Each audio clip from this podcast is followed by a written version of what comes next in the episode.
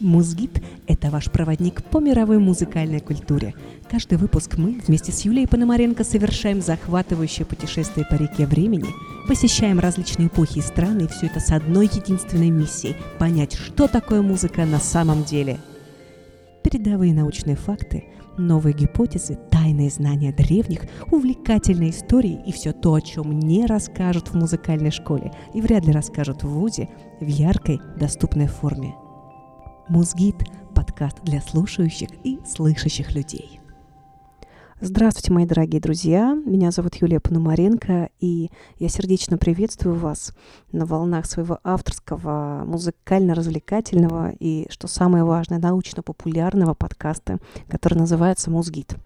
Итак, сейчас новогодние праздники. Я вас сердечно тоже поздравляю с этим. Желаю нам всем и здоровья, процветания, и любви, и э, радости, и всего-всего самого лучшего. Но в том числе я желаю и вам, и мне самой интересных, творческих и научных открытий. Итак, как я и обещала своим многочисленным поклонникам, что именно в канун э, и непосредственно в эти новогодние рождественские праздники я выпущу э, научно-популярную премьеру, и я специально, заведомо ничего не говорила никому э, о том, какая это будет форма. Э, мне очень э, большое количество людей задавали вопрос – а, и интересовались, может быть, это будет какая-то лекция, видеолекции формата YouTube или прямые эфиры в Инстаграме или еще что-то, статьи и так далее, но я ничего не сказала, никому ни в чем не призналась и выбрала для себя наиболее удобную форму, и мне кажется, что эта форма наших с вами дальнейших отношений будет э, самой приемлемой. А, потому что вы всегда сможете вернуться а, к прослушанному, поделиться этим. Вы сможете это делать в удобное для вас время и вне зависимости от э, такой жесткой привязки к смартфону, потому что вы всегда это можете себе скачать. Поэтому Надеюсь, это будет вам э, и удобно, и полезно, и очень интересно. И я безумно волнуюсь, потому что это наш с вами, мой пилотный выпуск. И прямо вот сильно надеюсь на вашу поддержку, а, что вы вот с помощью а, обратной связи э, там напишите мне в личное сообщение куда-нибудь или вы что-то прокомментите. Вот, э, поэтому я призываю вас к тому, чтобы вы ну, отнеслись ко мне с пониманием, и э, тоже проявили какое-то участие в создании этого продукта, потому что он э, на самом деле делается от души и с большой любовью к вам и с желанием большим поделиться всем тем, э, что я знаю сама и что должно быть известно большому количеству людей, и в этом я твердо, абсолютно точно убеждена. Итак, мы начинаем. Музыка ну, нет, точно нет ни одного человека на Земле, который бы так или иначе не сталкивался бы с этим удивительным видом искусства.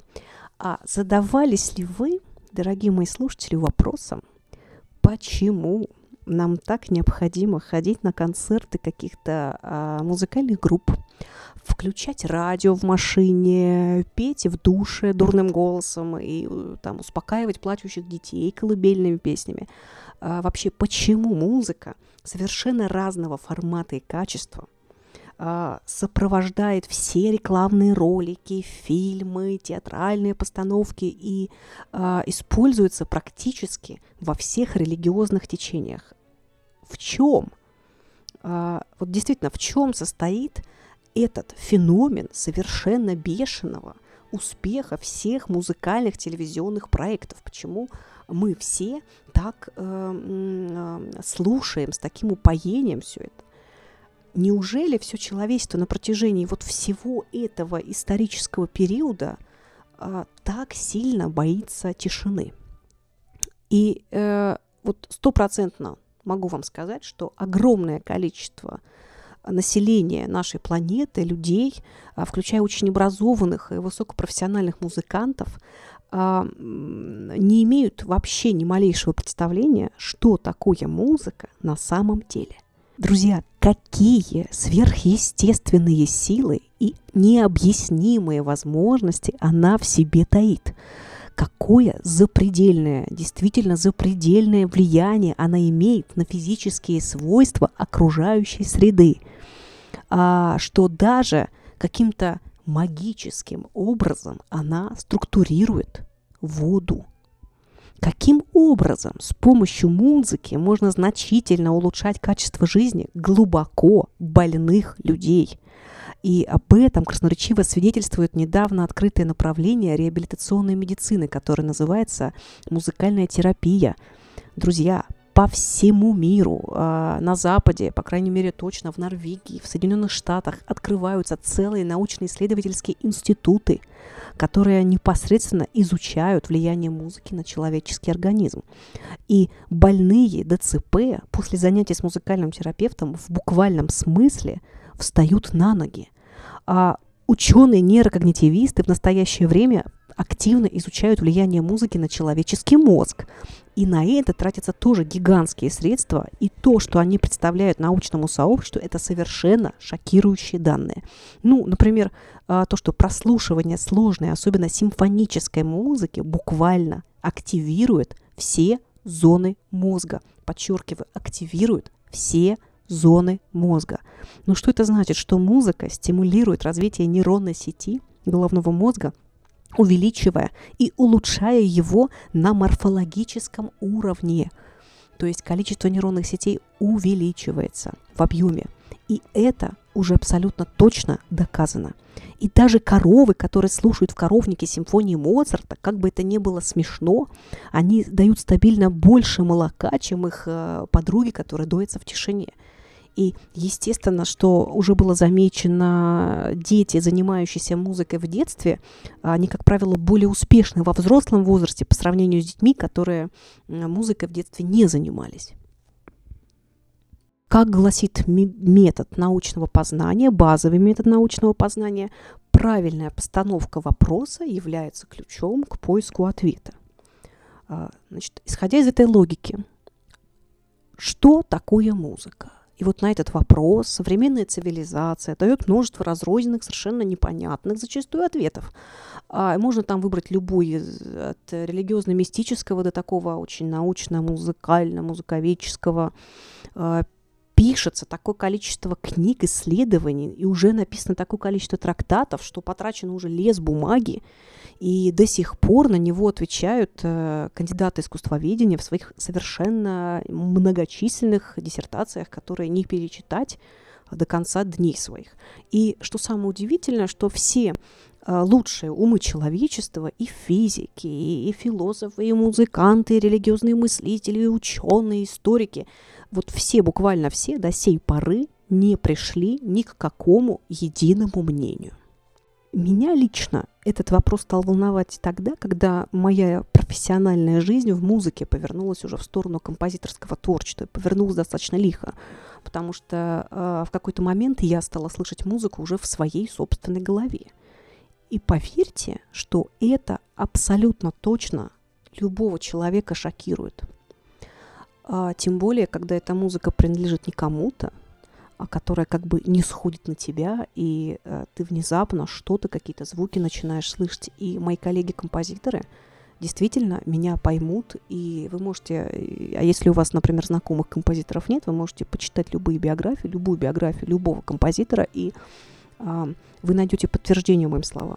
Так вот, э, несмотря на свое блестящее высшее музыкальное дирижерское образование, пианистическую школу, многолетнее преподавание в среднеспециальных и высших учебных заведениях, э, глубокое, поверьте, глубокое знание материала, мне не удавалось даже приблизиться, при, приблизиться к разгадке этой тайны. И вот тогда я и начала свое собственное научно-детективное, я бы сказала, расследование – в которое я предлагаю вместе со мной отправиться и вам, дорогие слушатели. А, поверьте, что а, и это действительно перевернет вашу жизнь и навсегда поменяет ваше отношение к музыке.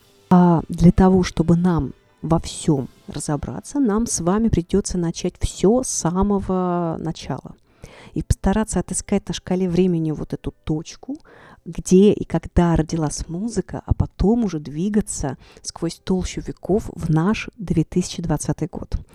А, мы будем искать ответы во всех эпохах, во, многих уголках Земли, посетим великих философов, послушаем замечательных великих музыкантов. И в самом конце нашего расследования уже познакомимся с передовыми научными исследованиями. Поэтому пристегните ремни, наша машина времени отправляется в прошлое. Когда и кем была создана музыка? Безусловно, на этот вопрос точного ответа мы не найдем. Ну, к сожалению, его просто не существует. Почему? Потому что история музыкального искусства, она полна загадок. Ну, ровно так же, как и сама история человечества. На протяжении веков многочисленные ученые и мыслители пытались дать какое-то вразумительное объяснение, полагаясь на разрозненные, зачастую противоречивые исторические, ну, и действительно, не только исторические, но и псевдоисторические факты и археологические открытия. Традиционный научно-музыковедческий подход базируется на таком же академическом принципе истории, то есть эволюции человеческой культуры, ну, скажем так, от обезьяны к Homo sapiens и от каменного века к цифровым уже технологиям. Тем не менее, при изучении именно музыкальной культуры человечества и когда начинаешь сопоставлять многочисленные данные об этом феномене, а, причем эти данные буквально со всего земного шара, начинаешь видеть абсолютную несостоятельность такого э, линейного исторического подхода. Действительно поражает, просто поражает воображение, что древние люди, действительно, кем бы они ни были, знали о музыке, о ее колоссальном влиянии на жизнь человека. Вот такие факты, которые стали достоянием современной науки только сегодня. Вот специально говорю очень медленно это. И эти сведения касаются и акустики, и реабилитационной медицины, и психологии, и даже, что действительно может вас сейчас шокировать, генетики. И об этом буду говорить уже позже. Все больше свидетельств современных ученых отражает концепцию существования на Земле древних цивилизаций, чей уровень развития превосходит современный во сто крат. И именно эти исчезнувшие протоцивилизации оставили нам таинственное такое наследие, которое проявляется не только в археологических находках, но и в общем культурном фоне, а, фонде вот всех абсолютно человеческих рас. И вот этим единым культурным геном, единым культурным кодом, на мой взгляд, повторюсь, только на мой взгляд, является музыка. Именно потому что в ней содержится такое нечто – что, э, как мне кажется, определяет нас как биологический вид. А вместе с вами мы совершим действительно невероятное, действительно захватывающее путешествие вглубь, вглубь веков и постараемся разгадать тайны, которые хранит в себе музыка. Уникальность этого моего проекта заключается в том, что здесь я объединяю две антагонистические точки зрения. Это традиционную и альтернативную историю. И таким образом мы с вами можем посмотреть на этот предмет уже совершенно под новым углом. А, замечательный исследователь, которого зовут Герберт Кюн, в книге «Искусство первобытного человека» говорит такую замечательную фразу – Никогда искусство не бывает случайным. Оно всегда непосредственно связано с современной ему жизнью, с религией, мистикой, наукой, философией, правом и государственным строем. Современным этнографическим и археологическим экспедициям стали известны совершенно удивительные факты. Как говорят ученые, что, судя по всему, музыка зародилась уже вместе с самим человеком, а некоторые антропологи утверждают, что это случилось около так сейчас внимание, 60 тысяч лет до нашей эры. То есть, когда у Homo sapiens появилась э, та самая подъязычная кость, которая ответственна за продуцирование звуков. Ну, таким образом, когда э, они хотят сказать нам, что э, когда человек ну, как бы стал воспроизводить э, звуки подобно человеческой речи. И скорее всего, именно человеческий голос стал самым первым, ну, естественно, самым доступным инструментом воздействия на окружающий мир. И по предположению ученых, одним из самых древних, э, я бы сказала, таких вокальных артефактов является так называемый э, hang song, то есть песня-рука, да, песня-звук. Когда это такой примитивный, когда примитивный крик с помощью определенных манипуляций ладонями перед ротовым отверстием да, приобретает возможность менять э, и громкость, и тембр звука, вот звучания своего. Такая вокальная техника до сих пор используется многими племенами пигмеев в Африке во время охоты и служит вот таким своеобразным мессенджером для связи стопроцентно, наверняка, каждый из нас пробовал э, что-то, нечто подобное, и наверняка и во взрослом возрасте, и, конечно же, в детском. Все из нас вот этим приемом hand song стопроцентно пользовались, и я думаю, что для вас это нет, в этом нет никакого открытия. Но просто я думаю, что вам будет интересно э, узнать, как ученые этот, это все называют. Итак, эпоха палеолита – первого периода так называемого каменного века. Она относится ко времени ледникового периода и охватывает этот ледниковый период совершенно невероятный по масштабам хронологический период. Значит, наберите воздуха в грудь. Представьте, от 3 миллионов 3 миллионов до 10-12 тысяч лет до нашей эры. А вот период позднего палеолита, куда мы, собственно говоря, с вами и направляемся – а, традиционно историки называют его доисторическим периодом, и а, он относится а, ну, приблизительно к 35, дефис там 40 тысяч лет до нашей эры, вот к этому периоду.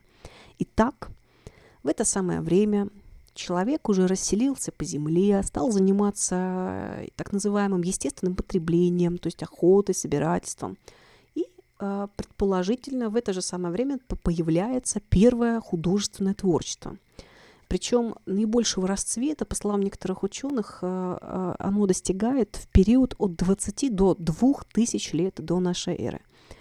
Об этом, обо всем человечество узнало из фундаментального, действительно научного, фундаментального труда Брейля. Называется эта книга «400 веков наскального искусства». Вы все можете с ней ознакомиться – а, и он там говорит, что примером первых образцов художественной мысли считают схематические контурные рисунки звериных голов в пещерах Ла Феррасси.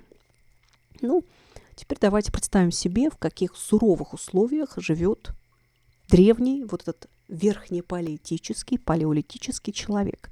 То есть на территории современной Восточной Европы а, в то время произрастала арктическая тундра, которая перемежалась с редкими хвойными березовыми лесами.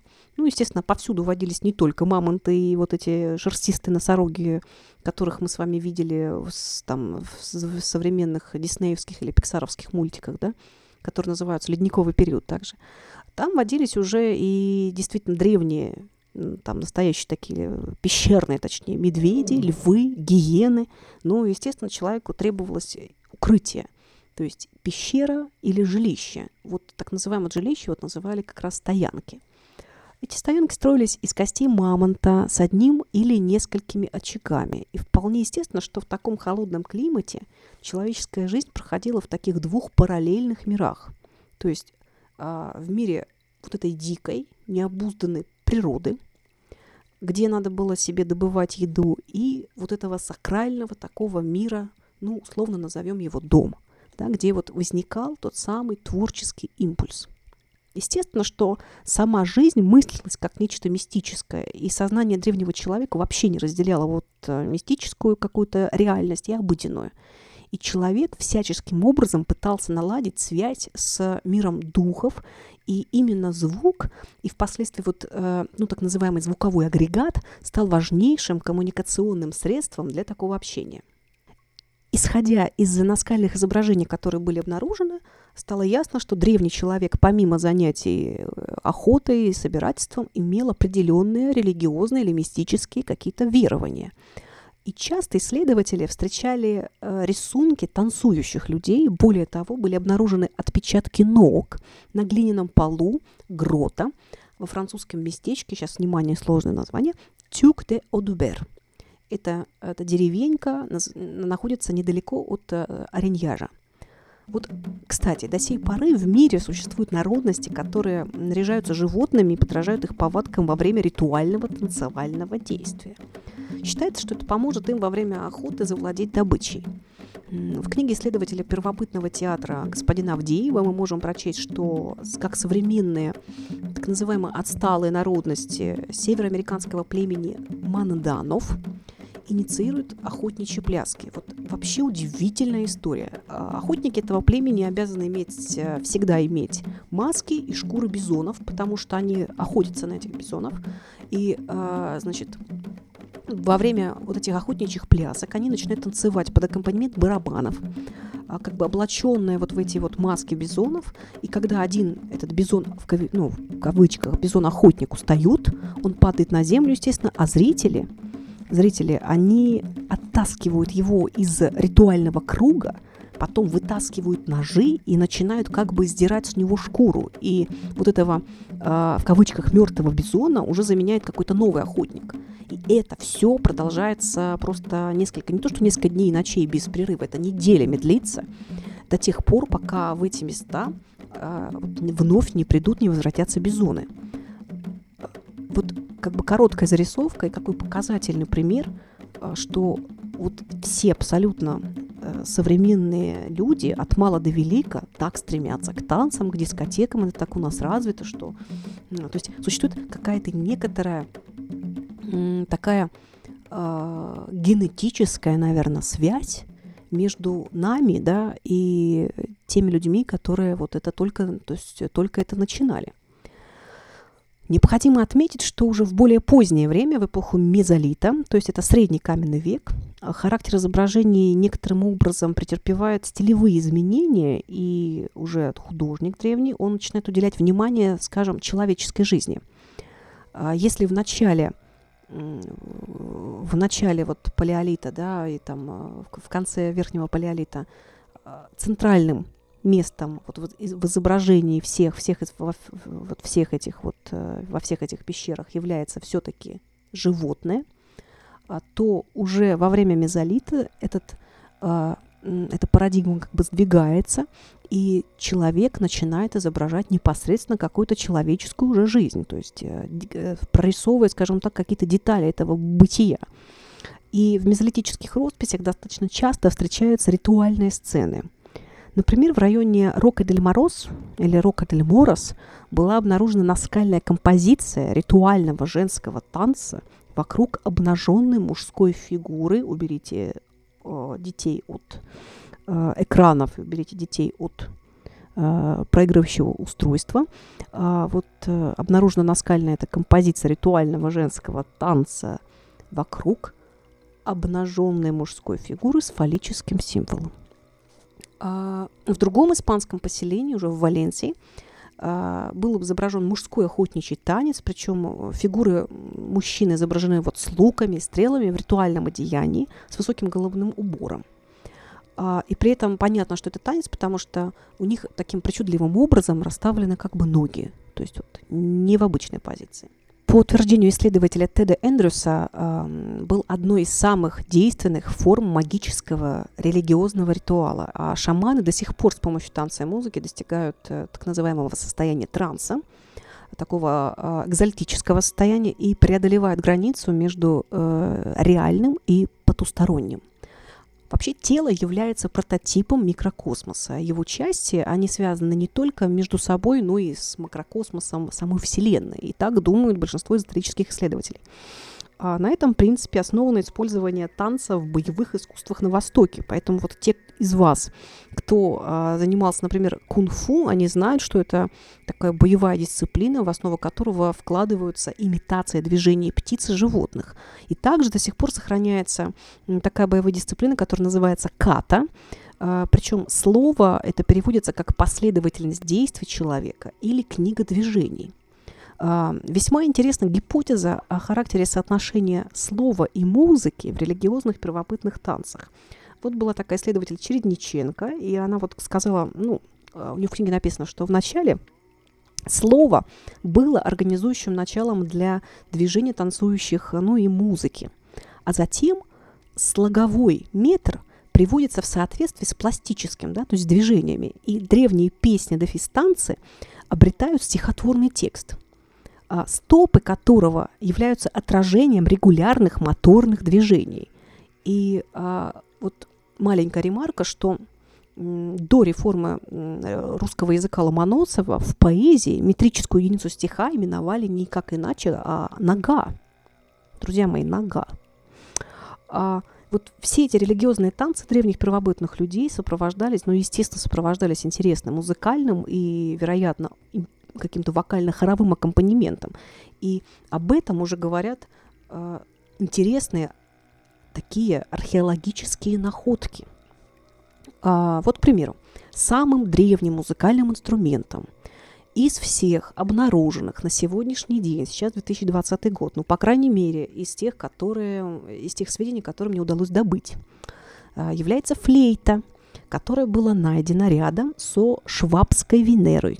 Швабская Венера – это скульптура из Холлефельс, которая датируется а, значит, 35 до 40 тысяч лет до нашей эры.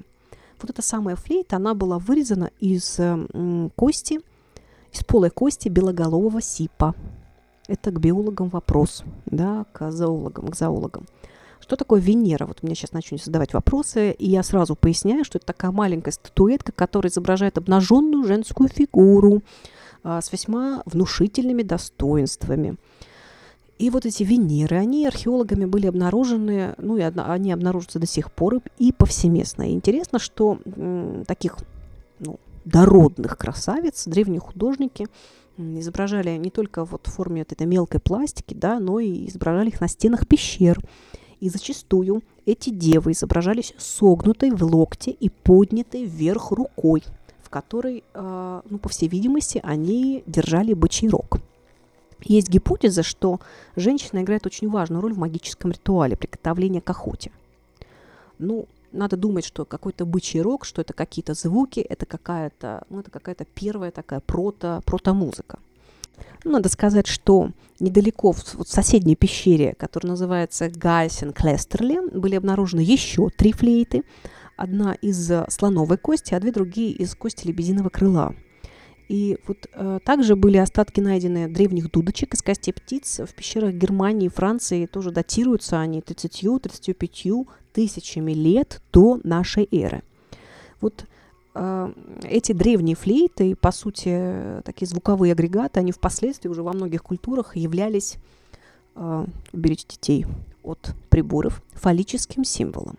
И зачастую женщинам вообще нельзя было не то, что играть на них, но и вообще прикасаться. Это, это очень а, это дошло даже до, до, до Древней Греции, где флейта вот, э, являлась таким универсальным инструментом так называемых а, оргаистических ритуалов. То есть долго она не использовалась в ритуальных таких официальных религиозных церемониях. А вот в традиции североамериканских культур флейты, э, тоже как яркий такой мужской символ, они помещались в могилы шаманов – и других знатных персон, как бы, что обеспечивало им э, жизнь после смерти. А, Еще интересный факт, что на стоянке человека э, в селе Мезин, который находится сейчас на территории современной Украины, в доме святилища был обнаружен, сейчас внимание, первый ансамбль ударных инструментов из костей мамонта с геометрическими росписями охры. Он состоял из двух колотушек, шести костяных барабанов. А, значит, также там был обнаружен браслет с погремушкой, что интересно, с нанесенным мне на него лунным календарем. И также молоток из рога оленя. А, тоже такой ударный инструмент для воспроизведения ритма. А, был такой исследователь Бибиков, и он написал в книге «Древнейший музыкальный комплекс косей мамонт». Он говорит там такую штуку, что экспериментальным образом было доказано, что из этой древней верхнеполитической ударной установки действительно можно получить звонкие и выразительные э, тоны и тембры. Значит, э, сделаю тоже некоторую ремарку, что по предположению некоторых исследователей древней музыкальной культуры, что вероятнее всего вот более древним или первым барабаном можно считать э, так называемый литофон, то есть прототип современного ксилофона. Лит – это камень, да? То есть десяток каменных таких прямоугольных плит разных размеров и веса, а, а, э, при ударе по которым специальной колотушкой можно получать звуки разной высоты. Вот, например, в Юго-Восточной Азии, на территории Вьетнама современного, был найден первый в мире литофон, то есть прототип этого ксилофона, который датируется четырьмя тысячами лет до нашей эры. А, вот культура Культура игры на камне, она могла сложиться вообще еще ранее, с момента появления традиции культовых куч камней, которая распространена до сих пор, например, в Индонезии, Тибете и Монголии. И камень, по поверью народов Востока, олицетворяет дух земли и является символом плодородия.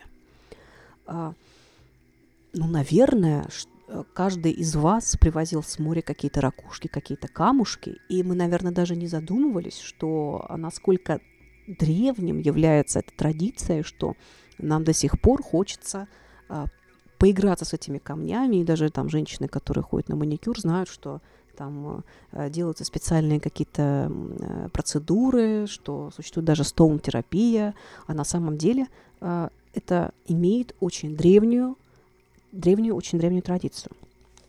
Вообще, вся вот эту музыку, древнюю музыку называют протомузыка. Протомузыка, она служит ритуалу, который, конечно же, синкретичен, по форме и по содержанию, и он однозначно объединяет в себе все вот элементы, и, и танец, и музыку, и слово, и вот в таком, в едином каком-то комплексе. До сих пор меланезийские племена представляют своих мифологических богов или э, фигурально в виде э, значит, визуального изображения Первоначально ударные трубоподобные инструменты служили для воспроизведения голоса первичного чудовища-людоеда. А вот, например, в Новой Гвинее флейты, играющие в паре, они представляют собой близнецов, победителей гиганта, а игра на барабане представляет собой образ праматери. А, интересно, что антропологи, исследовавшие племена северо-западной части Америки, они обнаружили большую связь между вот этими племенами и древним человеком культура этих племен им уже нет, ну, то есть практически тождественная, и э, всю жизнь их пронизывают тотемизм и шаманизм, которые э, возникают именно в эпоху палеолита. Там были найдены плясовые трещотки, которые символизируют голос вечности, и их использовали шаманы для э, призвания бога. Э, на трещотке племени Квакиутль изображен ворон с солнечным диском на груди, на спине которого стилизованная человеческая фигура, изображающая огонь. Вообще ворона там являлась священной птицей, создателем космоса. Ну, э, сейчас мы к воронам относимся несколько иным способом. Зачастую гоняем их и совершенно не очень сильно любим. А вот,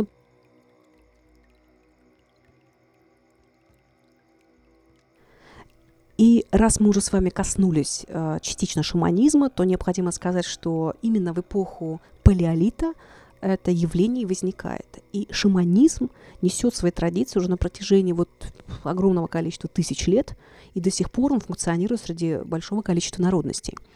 А так кто такой шаман? Шаман – это и знахарь, и проводник в мир духов, и такой, а, ну, скажем, особо одаренный, способный впадать в измененное состояние сознания человек, то есть член этого сообщества, ну и, конечно, ясновидец. И вот главную роль в всех ритуальных действиях шамана, во всех ритуальных действиях играет бубен.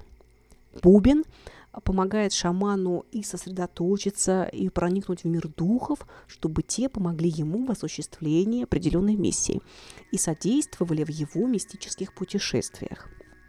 А, сам бубен символизирует связь между небом, землей и адом. Это а, по по верованиям, да, а, по верованиям этих древних народов, это является тремя этажами Вселенной.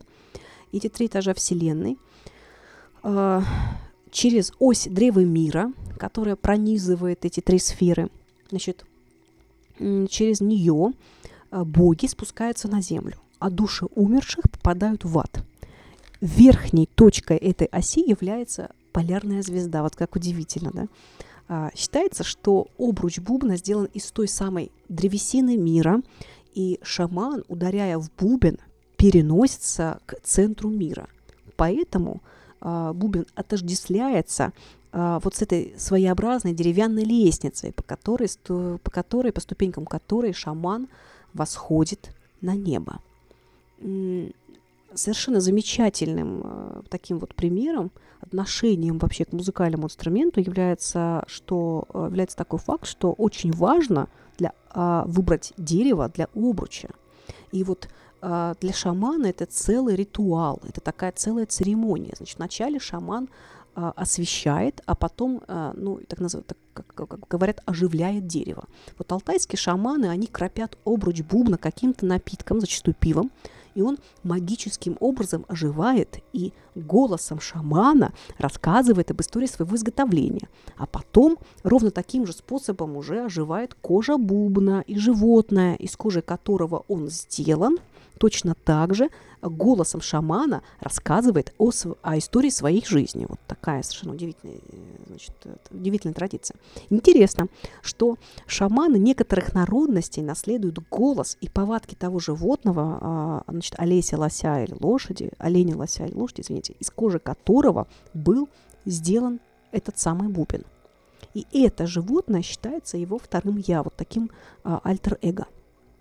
А, а вот, например, барабан шаманской традиции современной Юго-Восточной Азии, он несет в себе образ женщины. И а, разрыв мембраны барабана с помощью палки в завершении культового действия символизирует половой акт и считается одним из мощнейших стимуляторов плодородия Земли. А, ну вот возникает такой вопрос, что не эти ли э, архетипические представления человека о барабане – вытеснили его за пределы использования этого инструмента вообще практически во всех религиозных, таких канони, э, канонически религиозных течениях.